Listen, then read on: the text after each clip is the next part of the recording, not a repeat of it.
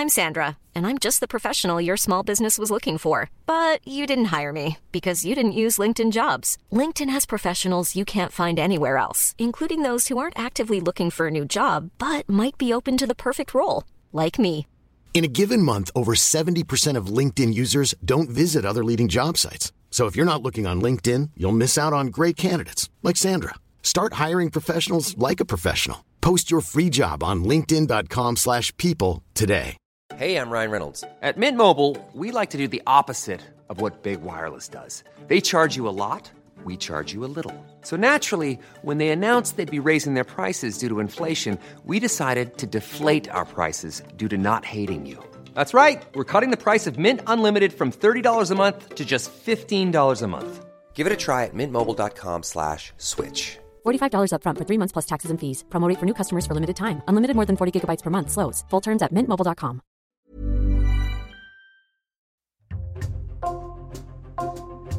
Bonjour, c'est Jules Lavie pour Code Source, le podcast d'actualité du Parisien.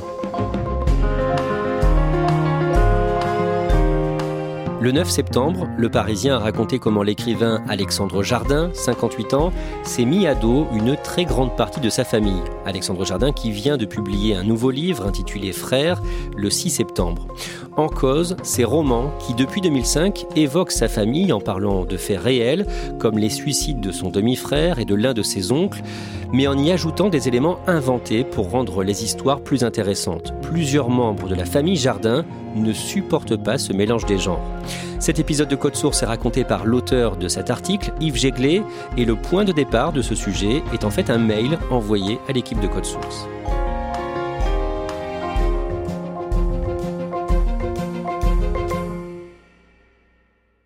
À la fin de chaque épisode, vous pouvez nous écrire pour nous faire des retours ou nous proposer des sujets, code source at leparisien.fr.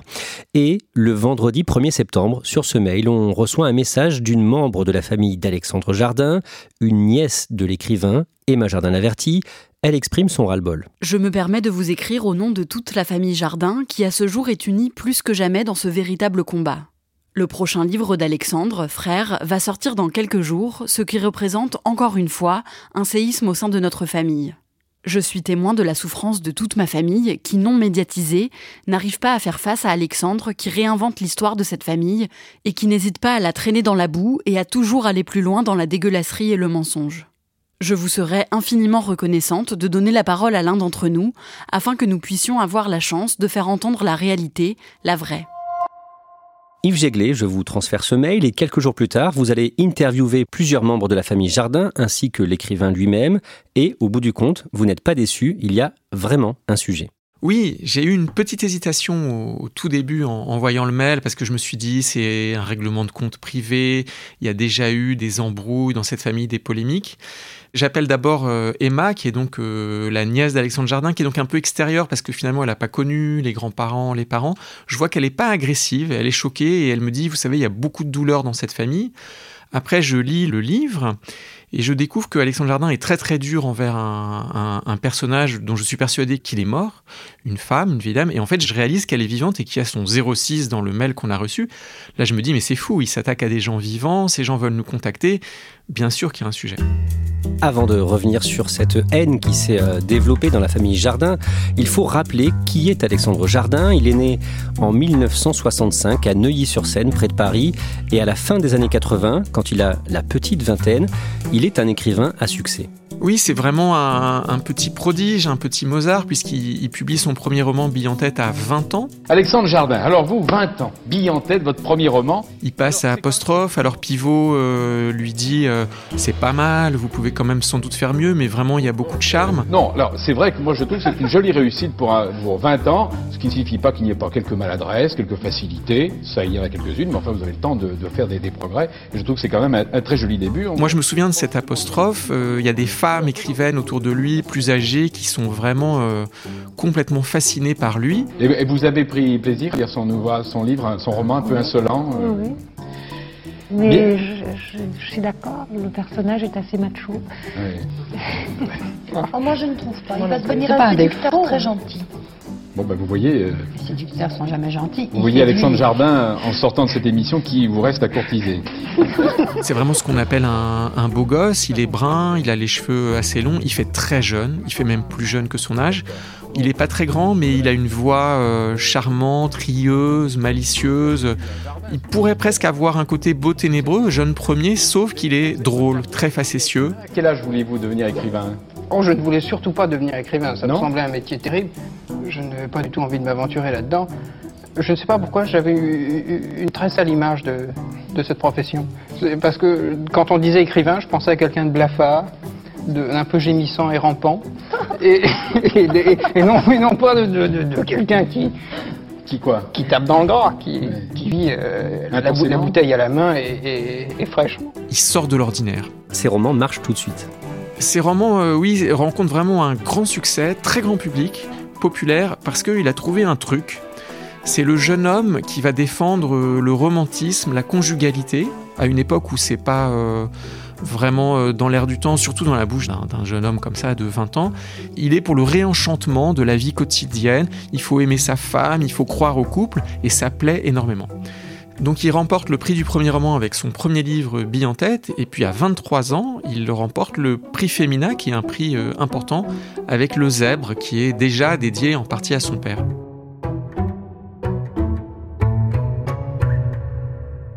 Il vient d'une famille bourgeoise et son père, Pascal Jardin, mort d'un cancer quelques années plus tôt, en 1980 à l'âge de 46 ans, était un écrivain à succès. Oui, alors son père euh, a écrit effectivement plusieurs livres qui ont fait parler en leur temps, comme Le Nain jaune, La guerre à 9 ans.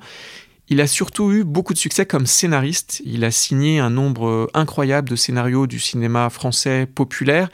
Il a fait aussi bien euh, presque tous les Angéliques, mais il a été euh, nommé au, César du meilleur scénario original pour Le Vieux Fusil de Robert Enrico. Il a travaillé beaucoup avec Michel Audiard et avec les grands cinéastes populaires des années 70. En 1993, Alexandre Jardin perd son demi-frère dans des circonstances dramatiques. Emmanuel Jardin se suicide à 31 ans.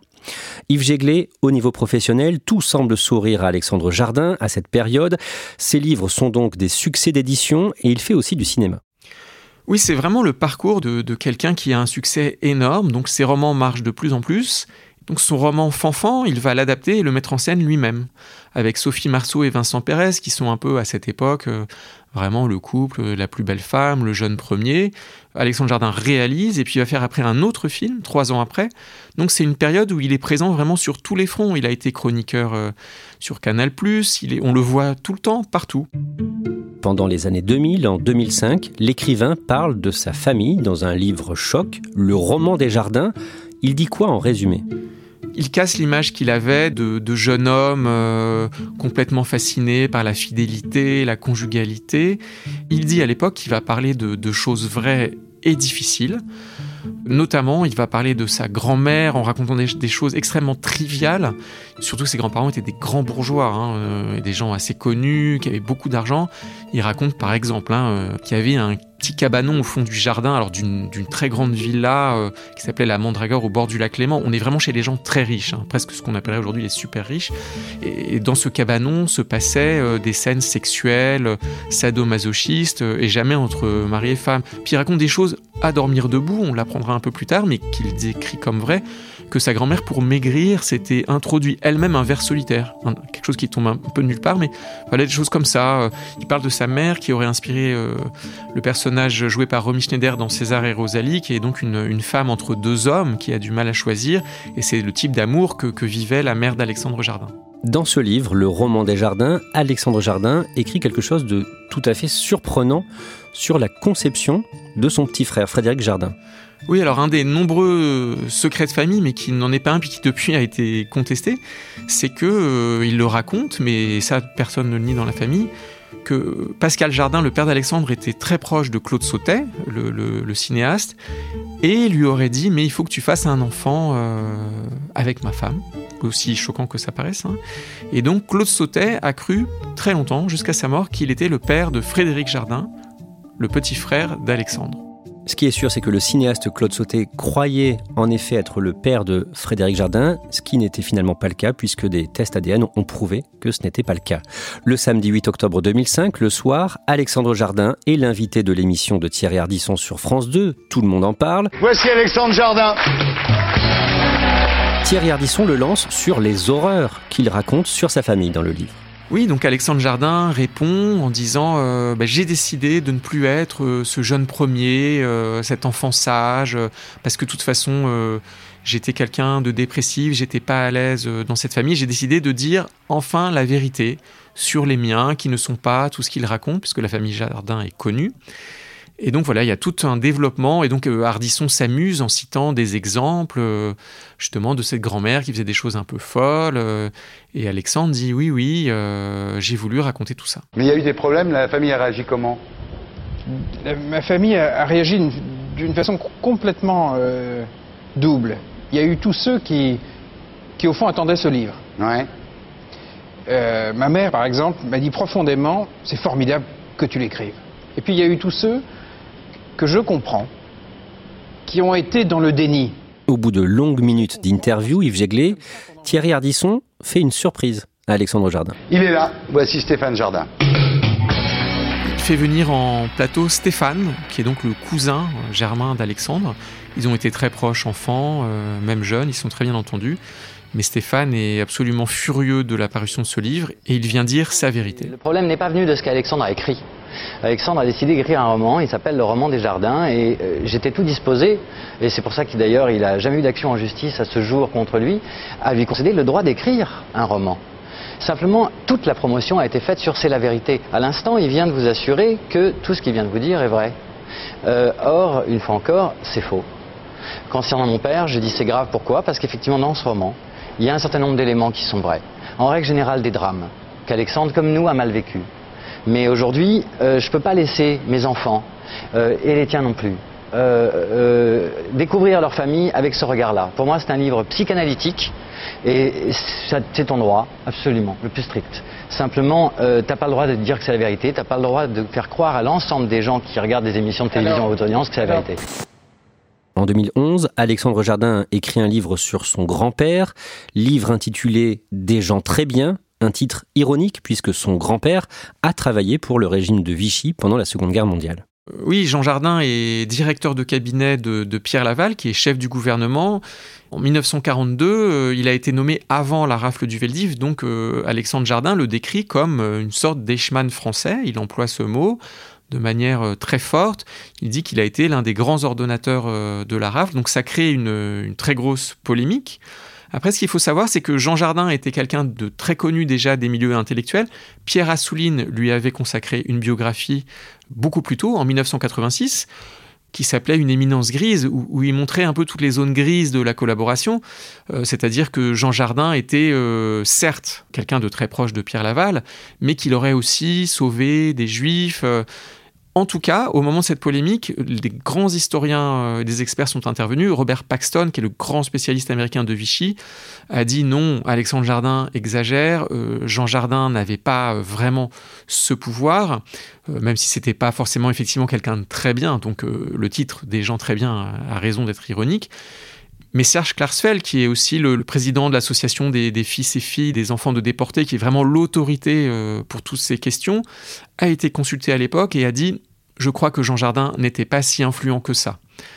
Donc sur le plan historique, Alexandre Jardin a plutôt été désavoué. Mais sa position à lui, c'est de dire Mon grand-père, qui a eu une image de vénération, il se trouve qu'en 1942, il était le bras droit du chef du gouvernement au moment de la rafle du Veldiv, et moi, Alexandre, je ne peux pas le supporter. C'est ça qu'il répète pendant tout ce livre. Yves Jéglé, dans les années qui suivent, les livres d'Alexandre Jardin n'ont pas le même succès que ses premiers romans.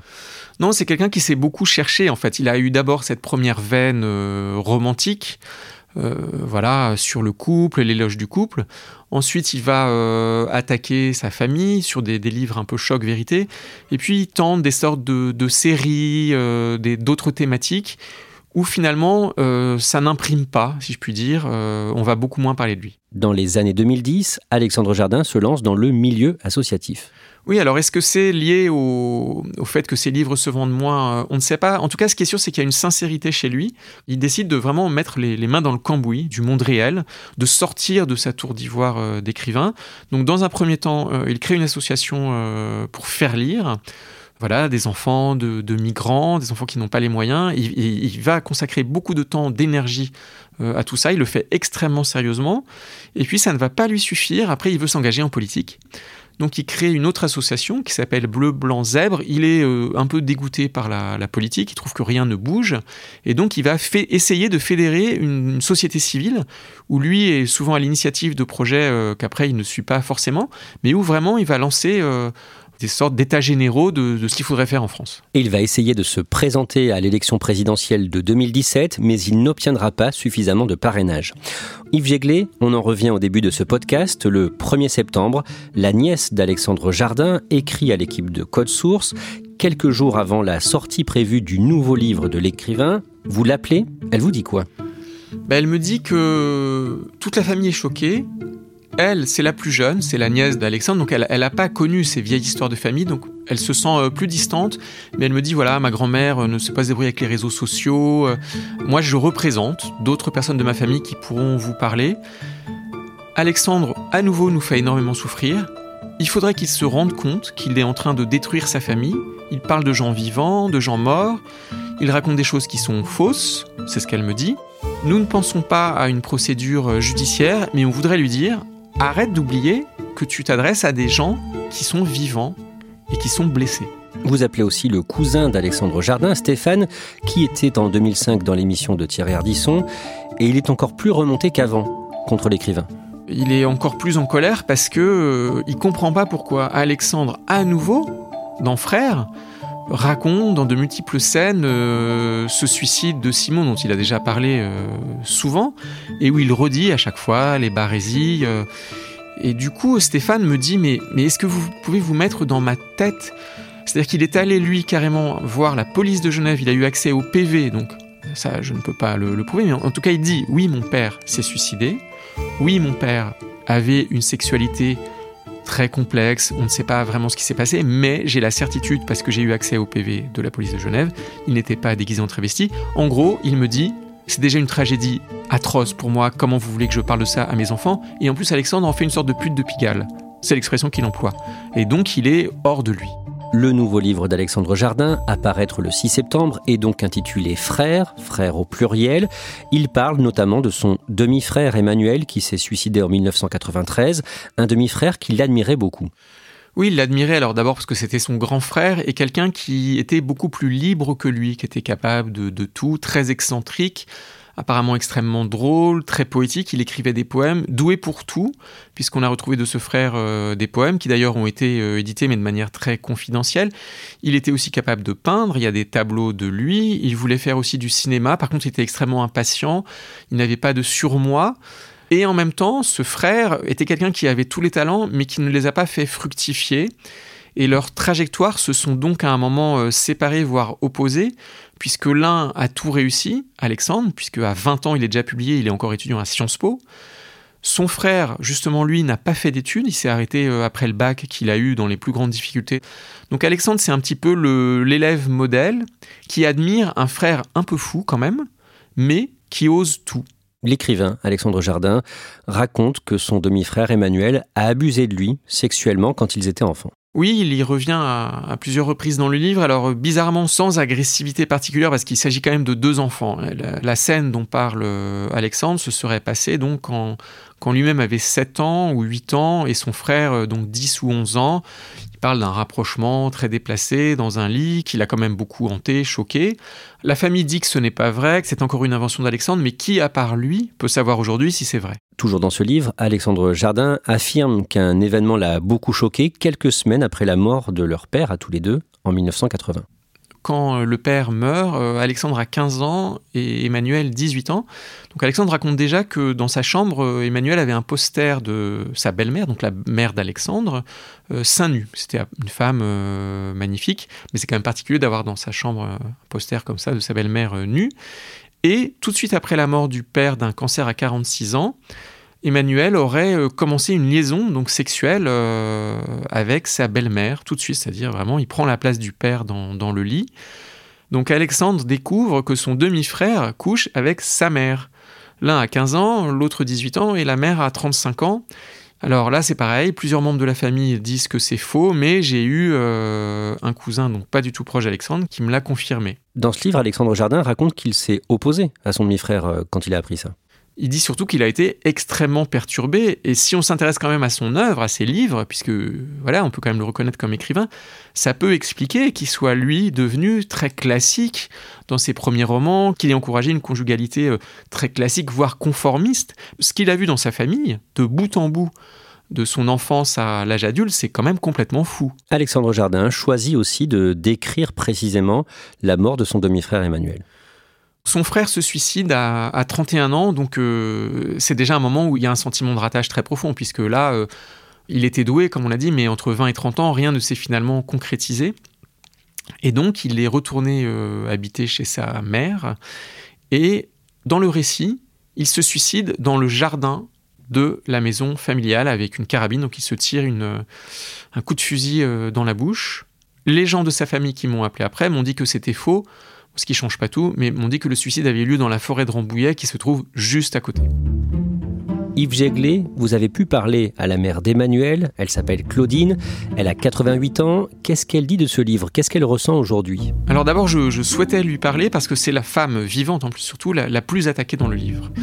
Alexandre euh, dépeint la, mère de, son demi-frère Emmanuel comme une femme terrible qui s'est notamment moquée euh, enfant devant lui, donc devant Emmanuel et Alexandre, du nez de ce demi-frère en disant Oh, mais qu'est-ce qu'il est laid cet enfant? Donc cette femme, elle est vraiment attaquée violemment comme ayant euh, détruit psychiquement son fils. À tel point que je pensais qu'elle était morte pour qu'il se permette d'en parler comme ça. Puis je découvre qu'elle est vivante, qu'elle souhaite nous parler. Et donc, elle me donne une toute autre version. Après, je sens quand même à sa voix, et quand elle parle d'Alexandre, que c'est quelqu'un d'effectivement euh, très moqueur. Donc, on peut imaginer qu'elle a été quelqu'un de dur. Mais elle m'envoie notamment euh, plusieurs lettres retrouvées sur l'ordinateur de son fils après sa mort, alors qui témoignent déjà d'une grande affection entre la mère et le fils. Et surtout, elle me transfère une lettre que euh, Emmanuel aurait écrite, mais enfin, elle a l'air, elle n'est pas inventée cette lettre à Alexandre euh, très peu de temps avant son suicide, où il dit Alexandre, je t'admire, mais je ne veux plus jamais te voir. D'abord parce que ta réussite m'est insupportable à moi qui ai tout raté, mais surtout, tu as fait en sorte de m'isoler.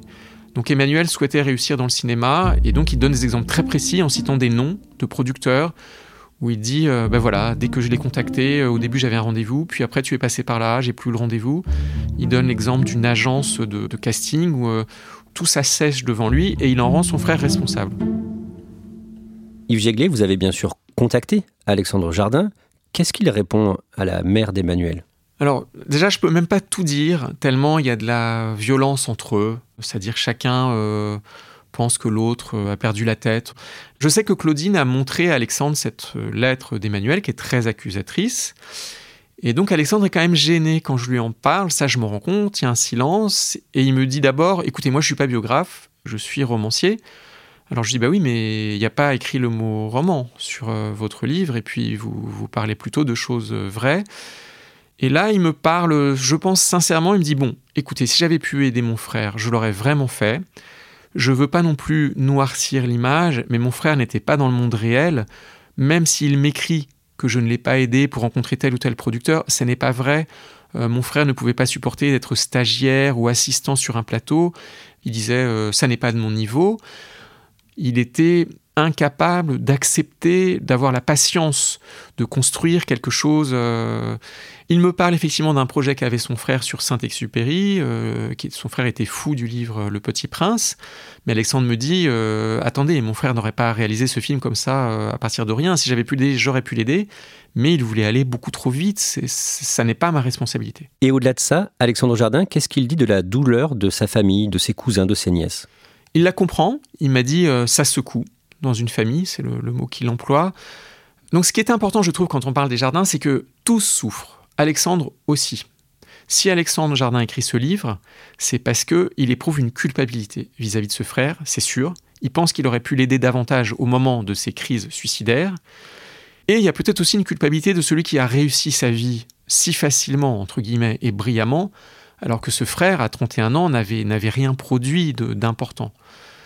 Après, il m'a dit une chose, il m'a dit, vous savez, ma famille, elle est quand même liée, quoi qu'on en dise, à Vichy. Donc Alexandre comprend que sa famille euh, soit choquée, pas d'accord avec lui, euh, mais il ne supporte plus cette image euh, des jardins comme un monde ensoleillé, littéraire, solaire, alors que pour lui, il y a cette tâche originelle et très grave de la collaboration. Yves Jéglé, avant l'été, trois mois avant la sortie de Frères, Alexandre Jardin avait présenté son livre devant un parterre de libraires, rencontre organisée par son éditeur, une dizaine de minutes de questions-réponses au micro avec un, animateur sur le plateau. La vidéo est disponible sur YouTube. Il est comment? Ben, On voit qu'il est très ému, il est souvent euh, au bord des larmes, il doit se contenir. On voit qu'il est lui-même extrêmement remué par tout ça. Je déteste notre époque qui déculpabilise. J'ai été coupable de ne pas faire ce qu'il fallait à l'époque. Je crois qu'on n'est jamais assez responsable de ce qu'on aime. Et aujourd'hui, j'accepte de vivre avec une culpabilité assumée. Je n'ai pas fait ce qu'il fallait. Ce qui est troublant, c'est qu'il revient sans cesse sur ces détails les plus trash et qui, selon la famille en tout cas, dont certains sont faux. Quand on perd notre père, j'ai 15 ans, lui en a 18. Au bout de trois semaines, il est pimpant. Je découvre qu'il couche avec la dernière femme de papa je vais le voir et je lui dis c'est pas possible. Tu vas crever. Tu, tu, peux pas coucher avec la femme de papa. C'est extrêmement dangereux. Et il me répond tu as raison, c'est extrêmement dangereux. C'est pour ça que c'est bon. Yves Jéglé, votre article sort le samedi 9 septembre, trois jours donc après la publication de Frères. En résumé, vous racontez ce que vous venez de nous dire, cette haine qui s'est amplifiée au sein de la famille Jardin contre Alexandre Jardin, cette rupture entre l'écrivain et le reste de sa famille. Est-ce que vous avez eu des réactions une fois votre article paru? Oui, j'en ai eu plusieurs. Euh, ils m'ont rappelé en général, euh, la mère, le cousin ils étaient quand même plutôt satisfaits d'avoir été euh, entendus. Ce qui m'a surpris, c'est que j'ai été aussi contacté par euh, une amie très proche de la famille, euh, qui était l'avocate de Pascal Jardin, donc le père d'Alexandre. Elle m'a dit, je connais Alexandre depuis qu'il a 7 ans, je vais absolument vous parler. Et elle me dit, écoutez, ce qui est insupportable, c'est que moi, j'ai passé tous mes week-ends dans cette fameuse maison, la Mandragore. D'ailleurs, on y voyait très rarement Alexandre parce que sa mère n'était pas vraiment acceptée par Jean Jardin. Il se venge donc de tout ça. Il a beaucoup souffert enfant et elle me dit, moi je voudrais vous dire que cette famille, elle merveilleuse. Quiconque avait déjeuné une fois avec Jean Jardin ne rêvait que de le revoir. On voyait défiler des gens très brillants, des écrivains, des politiques. C'était des gens, oui, excentriques, mais qui avaient un sens incroyable de la fantaisie, de la fête et du bonheur.